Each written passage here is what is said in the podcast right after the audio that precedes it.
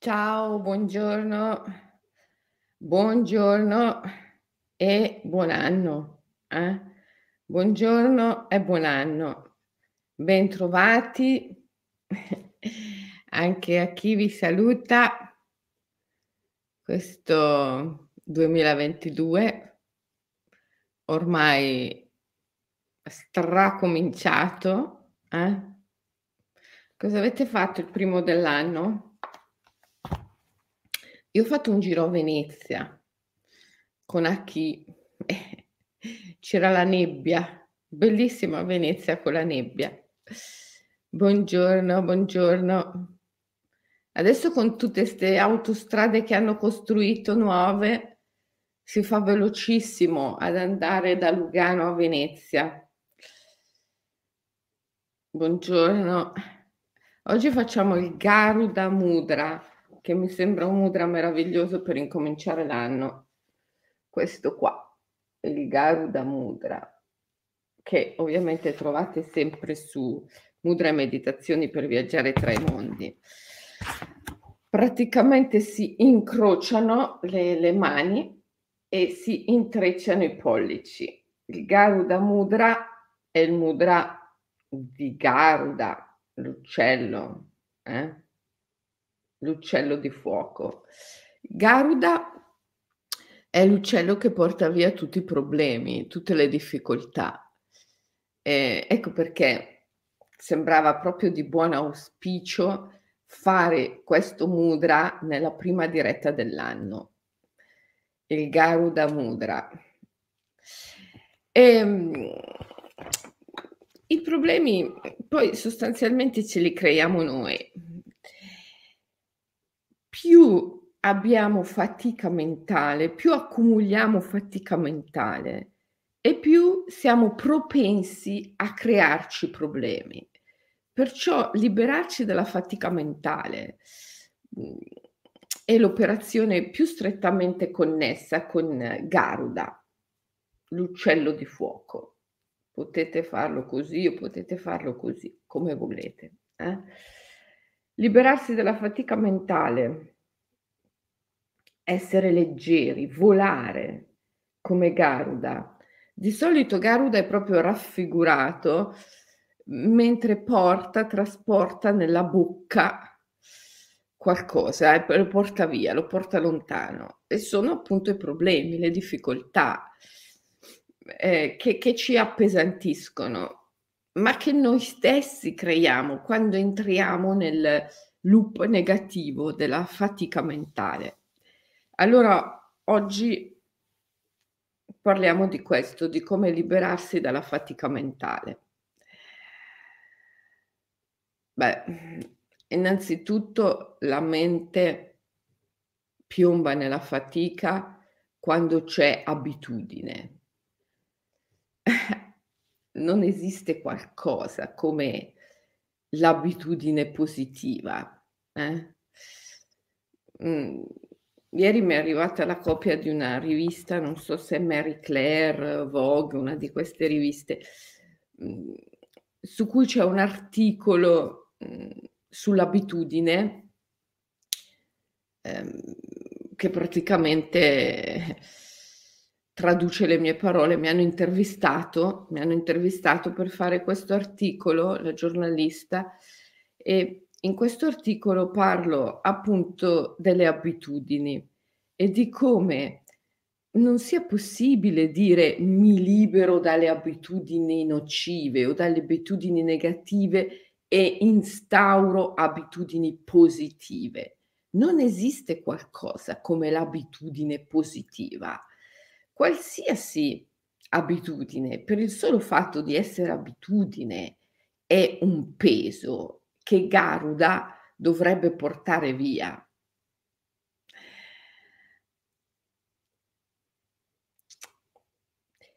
Sì, perché che cos'è un'abitudine? Pensateci bene, che cos'è un'abitudine? È quando faccio qualcosa in modo automatico, è quando faccio qualcosa in modo ripetitivo, e quindi addirittura non sono nemmeno consapevole di quello che faccio, perché tanto ormai va in automatico. Per esempio, lavare i denti, quando uno lo fa come un'abitudine, non ci mette consapevolezza. Se non ci mette consapevolezza, non ci mette amore. Eh, l'ingrediente più importante di quando si fa qualcosa è l'amore, la consapevolezza, l'essere presenti. Ma se tu lo fai con abitudine, lo fai con dei movimenti meccanici, alla fine ottieni sempre un risultato estremamente inferiore rispetto a quello che ottieni quando ci metti l'amore, quando ci metti la passione. Eh? Ehm, che ne so, adesso per esempio abbiamo ricevuto centinaia, centinaia, centinaia di mail, di richieste da parte vostra e io dico sempre alle mie Dragon Girls, rispondete con passione, rispondete con amore, leggete le mail ad una ad una. Ah, ma tutte queste mail chiedono la stessa cosa. Allora eh, facciamo una risposta standard, facciamo il taglia incolla, taglia incolla e rispondiamo. Tanto ci chiedono tutti la stessa cosa. No, dico leggete ad una ad una, rispondete ad una ad una. Ma se lei ne ci vuole un sacco di tempo, sono centinaia e centinaia, non importa. Bisogna fare una cosa con amore, con passione se no non la si fa, non si può fare il taglia e cuci, taglia e cuci, ta, ta, ta, ta, ta, ta, in modo automatico. Mi dicono, no, no, non è possibile, eh. va bene, lo faccio io. Eh, mi sono messa a rispondere a, alla posta.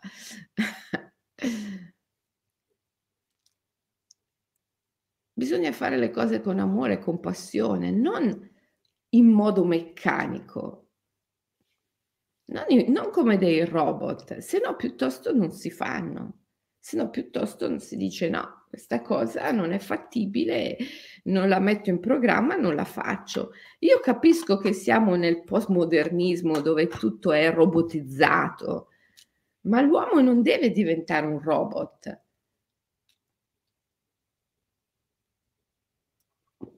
Altrimenti le cose diventano faticose, molto faticose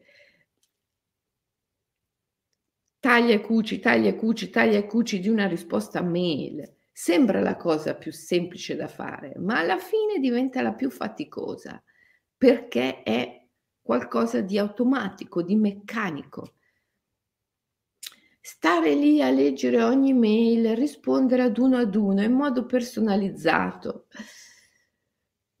può sembrare più faticoso, ma in verità non lo è perché ti arricchisce, perché diventa un'azione creativa, perché tu leggi che cosa ti dicono le persone ad una ad una e ogni singola persona, anche in poche righe, ti dà qualcosa, ti dice qualcosa, ti trasmette qualcosa. E tu magari leggendola te la immagini. E poi sai che devi rispondere singolarmente proprio a quella persona lì e allora te la immagini ancora di più e la tua risposta è ritagliata su misura. Chiaro, all'inizio ti sembra che sia più faticoso, ma alla fine non è vero. Alla fine non è più faticoso perché è creativo, perché è umano, perché ti porta nell'emozione, perché ti arricchisce. E allora magari dedichi anche un'ora o due in più del tuo tempo. Però alla fine della giornata, anche se hai lavorato un'ora o due in più, sei più carico, hai più energia perché sei stato arricchito dai messaggi di tutte le persone che hai letto ad uno ad uno. E hai fatto un lavoro creativo, non un lavoro ripetitivo e ti sei arricchito conoscendo gente, leggendo, sentendo le loro emozioni vibrare dentro di te. Hai fatto qualcosa di umano, non qualcosa di robotico. Va bene, ci hai messo di più, però alla fine sei più felice, sei più arricchito, hai più energia. Se invece lo fai in modo robotico, magari fai prima, finisci prima, Eh, però alla fine sei stravolto, sei stanchissimo e uffa che lavoro, non vedo l'ora di finire, non ne posso più. Allora che importa se sono 4 ore o se sono 8 o se sono 10? Ma se la sensazione è quella, non ne posso più, non vedo l'ora di finire. Eh, allora un'ora è, è già troppa. Anche un'ora sola è già troppa. Perché? Perché lo fai in modo meccanico. E così tutte quelle che uno chiama abitudini non esistono, non esiste qualcosa come un'abitudine positiva. Quando un gesto diventa abitudinario, cioè meccanico, automatico, ripetitivo, è fatto senza passione, senza amore, senza cuore, senza consapevolezza, senza attenzione cosciente, quel gesto lì non potrà mai essere positivo. Quindi non è che possiamo parlare dell'esistenza di abitudini positive. Bisogna conservare la capacità di stupirci in ogni più piccola cosa che facciamo. Dobbiamo conservare la capacità di stupirci, di stupirci.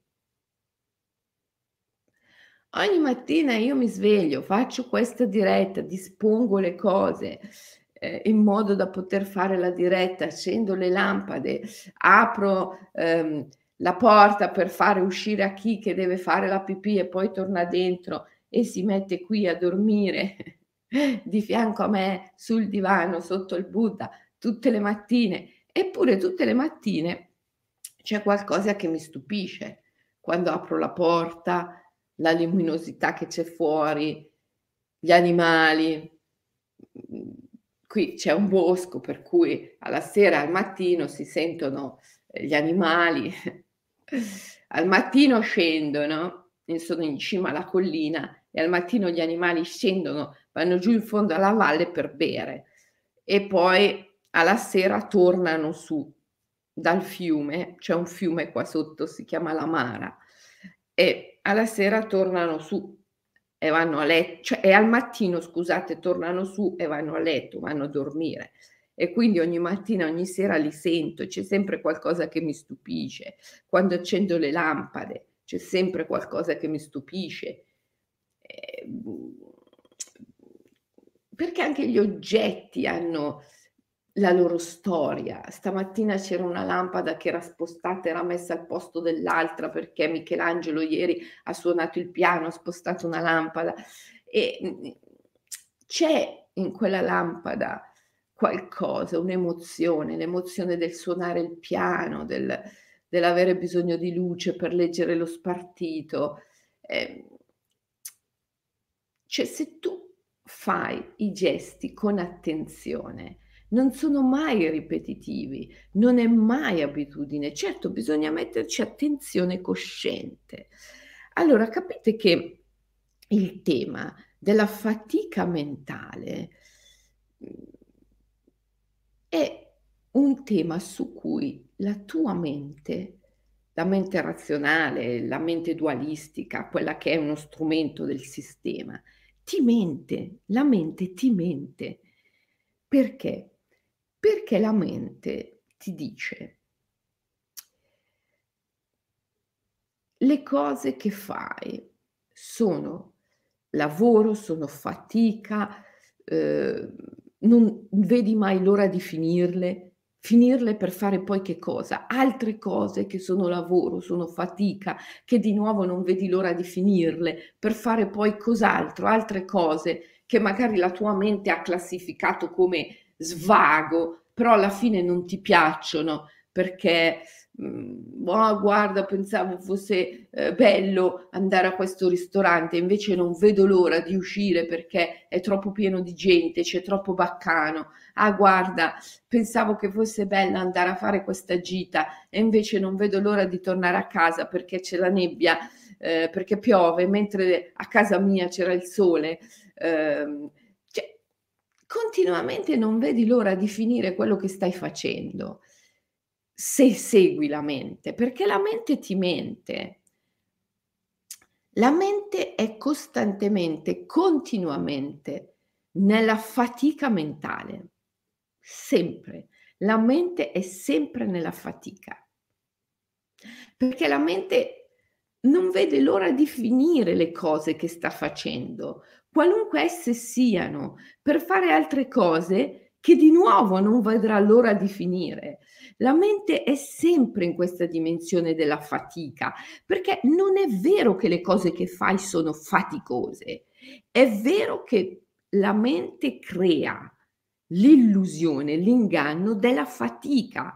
Per cui se tu fai le cose attraverso la mente meccanica, automatica, le cose diventano sempre faticose, ma è la mente che le trasforma, perché la mente, la mente dualistica, la mente iperrazionale, funziona separatamente dal cuore separatamente dalla passione, separatamente dall'emozione. E quindi trasforma le azioni in qualcosa di meccanico, di automatico. E quando le azioni si trasformano in abitudini, in meccanismi, alimentano il senso della fatica. Sono sempre azioni che non vedi l'ora di smettere, di cessare. Ma a te sembra che si possa vivere una vita così? Cioè è una vita in cui tutto quello che fai, sia che la mente lo classifichi come lavoro, sia che la mente lo classifichi come ricreazione, tutto quello che fai non vedi l'ora di finirlo. E perché non vedi l'ora di finirlo? Perché lo fai attraverso la mente e la mente, la mente iperrazionale, dualistica, ti separa dall'emozione.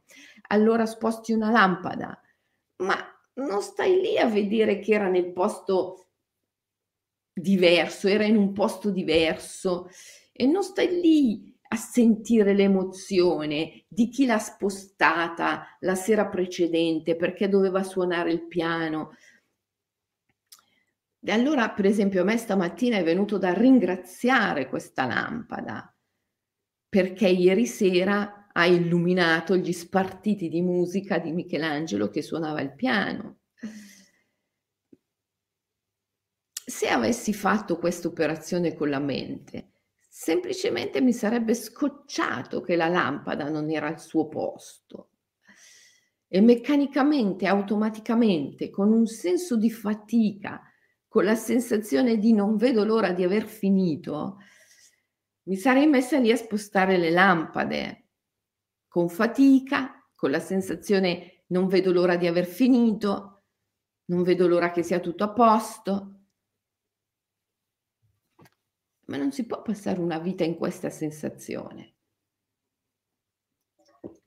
È chiaro che le cose non sono mai al loro posto, ma perché contengono una storia, contengono delle emozioni. Ma se tu non vibri con la loro storia, con le loro emozioni, e allora rimane solo la frustrazione del fatto che le cose non sono al loro posto e la fatica di doverle rimettere al loro posto. Se non stai nell'emozione, le cose sono sempre fuori posto e rimetterle al loro posto è sempre una fatica. Se non stai nell'emozione, nella passione, ogni gesto diventa un'abitudine. Ma non è vero che esiste qualcosa come un'abitudine positiva. Tutte le abitudini, in quanto tali, sono negative perché sono gesti automatici, meccanici, in cui tu non metti passione, non metti emozione, soprattutto non metti attenzione, consapevolezza, perché per sentire la storia che c'è nella lampada che è fuori posto e l'emozione che essa emana, ci vuole attenzione, ci vuole consapevolezza, bisogna essere lì, bisogna essere presenti e bisogna essere capaci di stupire se stessi continuamente, devi lasciarti stupire, lasciarti stupire dalle cose, lasciarti stupire dagli oggetti, lasciarti stupire dalle cose fuori posto, lasciarti stupire dalla nebbia quando magari pensi di trovare il sole, Oggi l'essere umano non si fa più stupire da nulla. Ci sono queste previsioni del tempo, per cui uno sa sempre prima no? che tempo farà. Io non le guardo mai le previsioni del tempo. Perché? Perché è bello lasciarsi stupire. Sì, magari non lo sapevi che avrebbe piovuto e non hai le scarpe adatte. Ma chi se ne importa? Mi lascio stupire proprio per questo. È più importante lasciarsi stupire che avere le scarpe adatte. È più importante lasciarsi stupire che aver preso l'ombrello. Perché ti puoi lasciare stupire anche dall'acqua che cade sul tuo corpo. La vita non è lo sforzo di resistere nella tempesta, ma è la gioia di danzare nella pioggia. Questa è una frase che ripeto spesso, mi piace tantissimo, perché ti dà tutta la dimensione della capacità di stupirti continuamente. Questo porta via la fatica mentale. Questo è Garuda, l'uccello di fuoco che porta via la fatica mentale.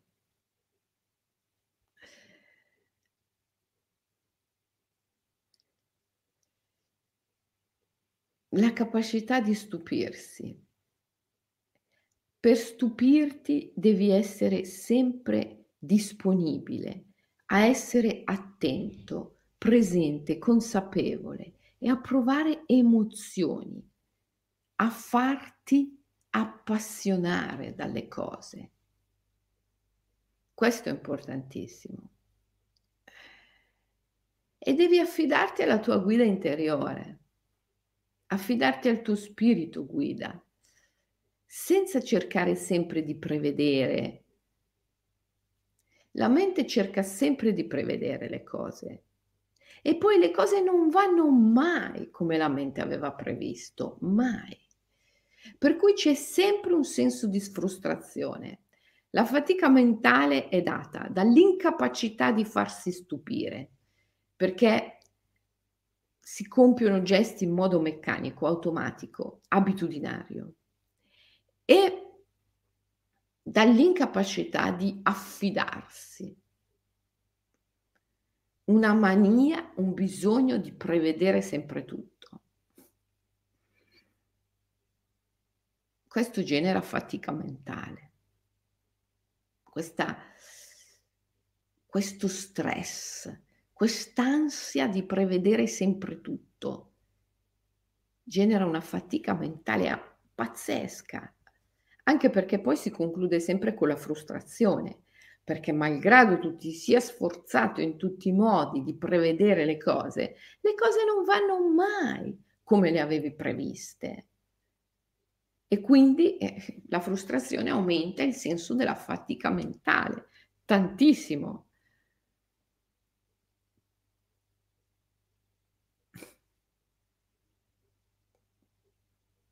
Bisogna avere fede nel proprio destino. Altra cosa, altro elemento che genera fatica mentale è questa sensazione che noi possiamo cambiare il nostro destino. E quindi il darci da fare continuamente per cambiare il destino senza mai riuscire ad accettarlo e ad accettare chi siamo. Come diceva Borges, il poeta, non esiste qualcosa come un destino migliore o peggiore ma ciascuno deve compiere il proprio destino. Anche per gli antichi era così. Socrate parlava di eudaimonia, eudaimonia in inglese, eudaimonia. L'eudaimonia è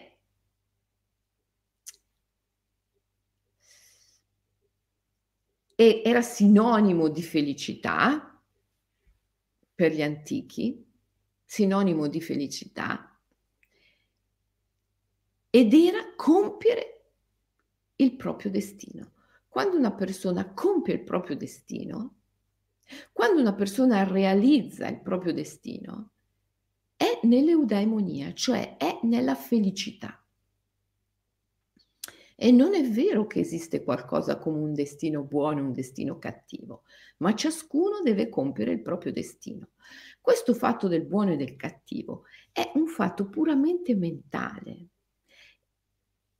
Si rifà a quella morale utilitaristica che è portata in essere dalla civiltà al fine di rendere gli individui misurabili, governabili e prevedibili. L'esperienza naturale, lo stato naturale, è uno stato estetico, è la bellezza. La morale umana, che ha lo scopo di creare la civiltà e di sostenerla, si costruisce, come dice Brodsky, il poeta, si costruisce sui ritmi, sulle armonie, dell'estetica naturale, della bellezza, ma quando si passa dall'esperienza della bellezza, l'esperienza estetica, che è l'esperienza naturale, all'esperienza moralistica della civiltà umana, succede qualcosa per cui tutto viene deformato. Questo qualcosa che si inserisce, che si intromette, tra l'esperienza estetica e l'esperienza moralistica è la volontà di potere. L'uomo vuole il potere. L'uomo vuole il potere, vuole il controllo, perché ha paura. La paura e la volontà di potere si alimentano fra loro. L'uomo ha paura e vuole il controllo, vuole il potere. E questo fa sì che la sua morale, la morale umana, alla fine non c'entri più nulla con quelli che sono i ritmi, le armonie dell'estetica naturale, ma la morale umana finisce per essere una deformazione aberrante delle leggi, dei ritmi della bellezza naturale.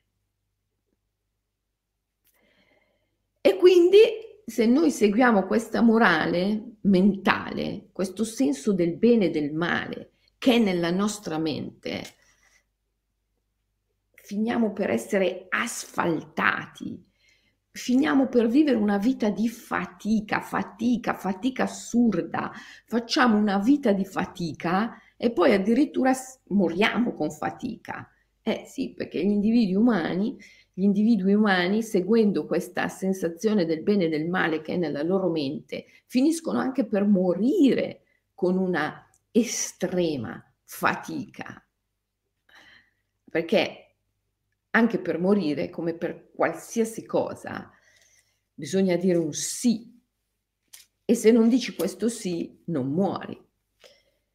E allora si assiste a, nella nostra umanità a delle morti faticosissime, faticosissime, perché questo sì non viene mai pronunciato, dopo delle vite trascorse nella fatica. Allora, Garuda, Garuda, Garuda, l'uccello di fuoco. Il Garuda è l'uccello che porta via la fatica, che ci solleva dalla fatica porta via i problemi, perché porta via il senso della morale, che esiste qualcosa che sia bene e qualcosa che sia male, un'emozione che sia positiva, un'emozione che sia negativa, o un'esperienza che sia bene, un'esperienza che sia male. Garuda porta via i problemi perché porta via questa sensazione mentale del bene e del male che non c'entra più con la bellezza della natura, è qualcosa di totalmente artefatto questa morale ed è finalizzato unicamente al potere, al controllo. Non esiste qualcosa come un destino buono, un destino cattivo, ma ciascuno deve compiere il proprio destino. Non esiste qualcosa come un destino migliore, un destino peggiore, ma ciascuno deve compiere il proprio destino. essere ciò che si è fino in fondo. Ma per fare questo dobbiamo liberarci dal calcolo mentale, dai modelli mentali che ci dicono che alcune cose siano bene e altre cose siano male, all'unico scopo di renderci misurabili, governabili e prevedibili. La morale viene creata, viene portata in essere a questo scopo, allo scopo della governabilità, perché l'uomo vuole il potere, vuole il controllo. Tutto ciò che ci allontana dall'amore diventa fatica. Quindi se vogliamo liberarci dalla fatica mentale, dobbiamo ritrovare l'amore, dobbiamo ritrovare il bambino interiore, dobbiamo ritrovare la capacità di enjoy our body, come mi diceva sempre Michael, enjoy your body. Senti il piacere di essere nel corpo. A volte stirati. Quando ti muovi, cerca di essere consapevole dei movimenti che fai e prova piacere anche in un più piccolo movimento. Se tu sei consapevole del movimento che fai, anche se è minimo, anche se è piccolissimo, quel movimento produce piacere. Ma devi essere attento, devi essere consapevole. Non esiste qualcosa come un'abitudine positiva o un'abitudine negativa. Tutte le abitudini sono negative in quanto tali, perché ti privano dell'attenzione cosciente. Quando fai qualcosa in modo meccanico, automatico, ripetitivo, non sei cosciente, non sei consapevole e quindi non provi piacere nel gesto che fai. Ho finito, riassumiamo. Garuda. Porta via la fatica mentale. Quali sono le sue azioni? Innanzitutto, la capacità di stupirti, stupirti per ogni cosa, lasciando andare il bisogno di prevedere e di controllare le tue esperienze, cercando di essere attento, consapevole in ogni minimo gesto. Non compiere gesti meccanici, ripetitivi, abitudinari, ma essere coscienti, consapevoli e stupirsi. Due, affidarti, affidarti alla tua guida interiore, affidarti al tuo destino, avere fede nel tuo destino, senza di nuovo bisogno di prevedere, calcolare. E poi essere come un bambino interiore, risvegliare il bambino interiore. C'è questa capacità di stupirti, questa capacità di affidarti è presente nel tuo bambino interiore ed è quella la parte che devi risvegliare la capacità di stupirti, la capacità di affidarti e la capacità di, come mi diceva sempre Michael, enjoy your body, cioè provare piacere nelle, nell'avere un corpo, nell'essere in un corpo, nell'avere un corpo.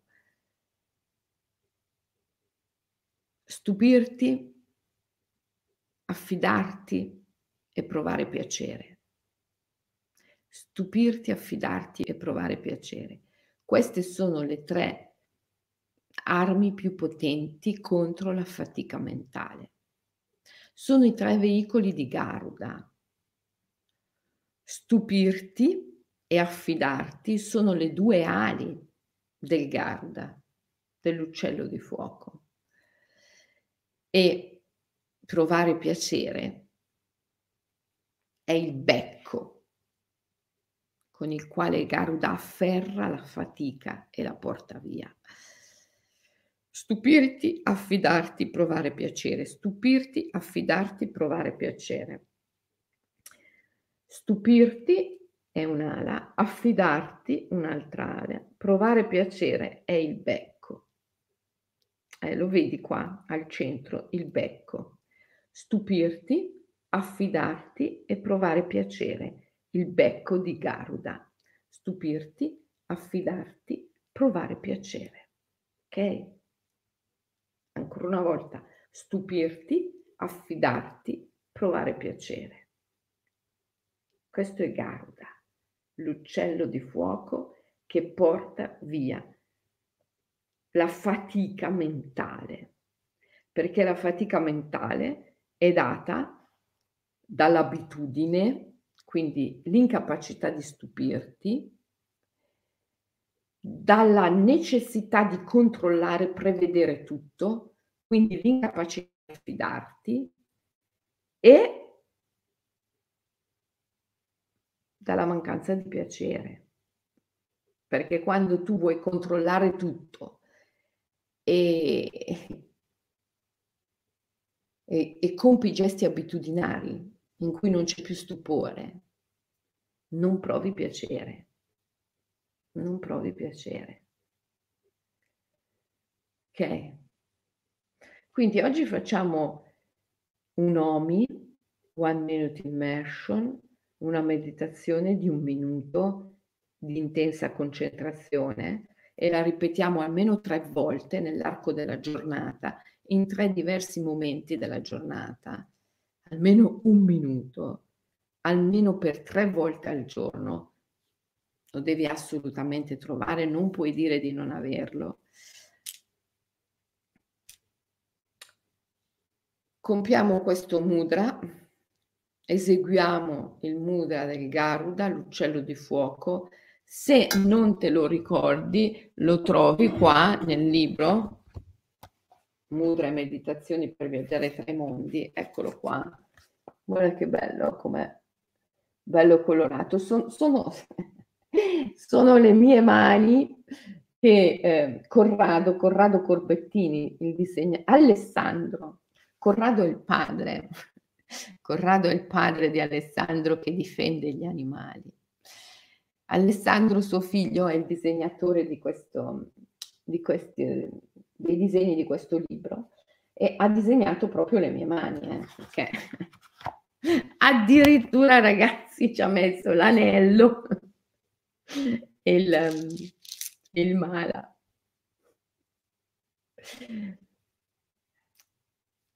ricordo che abbiamo dipinto le mie mani, abbiamo dipinto le mani e poi abbiamo prima scattato delle foto e poi sulla base delle foto Alessandro ha fatto i disegni. Ehm, per un minuto rimaniamo in questo mudra e evochiamo eventi che andiamo a vivere subito dopo, ok? Nel corso della nostra giornata o serata, dipende quando facciamo questo mudra, eh? se lo facciamo al mattino, al pomeriggio, alla sera, evochiamo ciò che viene subito dopo e ci immaginiamo vivere quello che viene subito dopo con stupore, senza necessità di prevedere, con senso di fede, qualunque cosa accada, io voglio esserne all'altezza, mi affido e promettiamo a noi stessi che ci ricorderemo di provare piacere in quello che andiamo facendo, ok? alla sera presto, alla sera tardi, scusate, o al mattino presto, potete anche immaginare un po' più in là nel tempo, no? Per esempio, alla sera, prima di addormentarti, puoi immaginare tutta la tua notte, che sia una notte in cui provi piacere, che sia una notte piena di sogni che ti stupiscono, che sia una notte piena di eventi imprevedibili. Alla mattina puoi immaginare tutta la tua giornata, che sia una giornata piena di stupore, che sia una giornata piena di eventi imprevedibili. Esprimi il desiderio, la volontà di non prevedere nulla. Questo è completamente l'opposto di quello che normalmente la gente fa, perché la gente quando pensa alla giornata che ha davanti si sforza di prevederne ogni singolo momento e già alla mattina è già affaticata mentalmente, già sente fatica mentale fin dalla mattina presto perché è chiaro, no? si proietta nel futuro sforzandosi di prevedere tutto quello che succederà. Questo già gli causa fatica e poi alla fine della giornata frustrazione perché le cose non sono mai andate come le avevi previste, come avresti voluto, come la tua mente avrebbe voluto. E, e quindi si entra nel loop della fatica mentale che viene aggravata dalla frustrazione e diventi sempre più pesante, sempre più pesante. Poi te le immagini il Garuda che fatica che deve fare no? per prenderti e portarti in alto, in alto, in alto. Quindi eh, ritengo questa pratica del Garuda, dell'uccello di fuoco, importantissima, importantissima per alleggerirti alleggerirti dalla fatica mentale. Guarda che quando un uomo è alleggerito dalla fatica mentale, vive, vive tutta un'altra vita, eh? vive una vita fortunata, perché gli dèi amano colui che è leggero, non dimenticartelo mai. Gli dèi amano colui che è leggero. Se vivi una vita nella fatica mentale, vivi una vita difficilissima, senza il favore degli dèi, tra virgolette. Se invece vivi una vita di leggerezza, vivi anche una vita favorevole. Ritengo questa pratica importantissima. Garuda, per un minuto stai in questo mudra, se ti è possibile respira più profondamente rispetto al ritmo spontaneo del respiro durante questo minuto, l'ideale è sempre socchiudere un po' le labbra così da respirare simultaneamente dalla bocca e dal naso.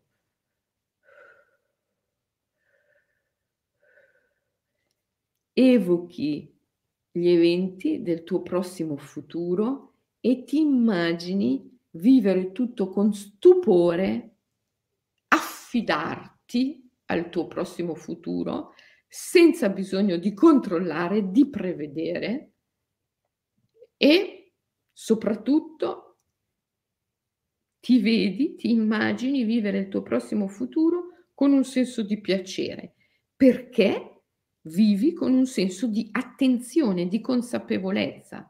Quando sei consapevole di ogni movimento del corpo, ogni movimento del corpo ti dà piacere. Ok? Tre componenti. Capacità di stupirti, capacità di affidarti e di provare piacere. Stupirti, affidarti, provare piacere. Stupirti, affidarti, provare piacere. Stupirti è un'ala, affidarti è l'altra ala, provare piacere è il becco di Garuda. È, un, è una meditazione, è un rituale straordinario straordinario.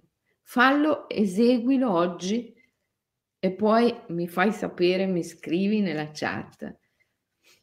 Sono sicura che mi scriverai dei commenti entusiasti, perché quello che ti dà questa pratica, questo rituale, questa meditazione è straordinario. Scardina a me piace usare una parola, un, un'espressione che uso spesso nel corso di, nella scuola di Kigai Mentoring. Hackera la mente. La mente è un programma, bisogna hackerarlo. Devi essere un hacker della tua stessa mente. Questa pratica del Garuda hackera la mente scardina tutti i suoi meccanismi di funzionamento più automatici, più certi, più stabili, che si basano sulla prevedibilità, il bisogno di prevedere, di controllare e anche sul, sull'automatismo, sull'automatismo inconscio. Perché la mente pensa che quando fai qualcosa in modo automatico, senza essere presente, senza darti tutto completamente, risparmiandoti, tu faccia meno fatica. Non è vero, la mente ti mente. Quando fai qualcosa, qualsiasi cosa, la devi sempre fare al massimo di te stesso, mettendoci tutta l'energia, la passione, l'attenzione totale, completa. Non importa che cos'è, anche se è una cosa semplicissima falla con la massima passione, la massima presenza mentale, la massima attenzione, il massimo entusiasmo, non in modo automatico, non in modo meccanico, senza risparmiarti. Allora vedrai che alla fine avrai fatto meno fatica, avrai più energia. Se invece ti risparmi, come ti dice la mente, e fai le cose in modo meccanico e automatico per risparmiarti, ci metti meno passione, meno attenzione, meno presenza, alla fine avrai fatto più fatica. Ti sentirai scarico, spossato e vivrai sempre con questa sensazione. Non vedo l'ora che finisca, non vedo l'ora che finisca, non vedo l'ora che finisca. Terribile. Non vivere in quel loop. Esci da lì. Garuda ti porta fuori da lì ti prende col suo becco e ti libera dalla fatica mentale. Ok? Pratichiamo questo OMI oggi per un minuto almeno tre volte al giorno e ci vediamo domani sempre alle 7 per continuare la nostra grande, grande avventura. La nostra grande avventura con i mudra. Ok? Ciao, ancora buon anno e a domani e che sia un anno di grande gioia, di grande piacere, di grande leggerezza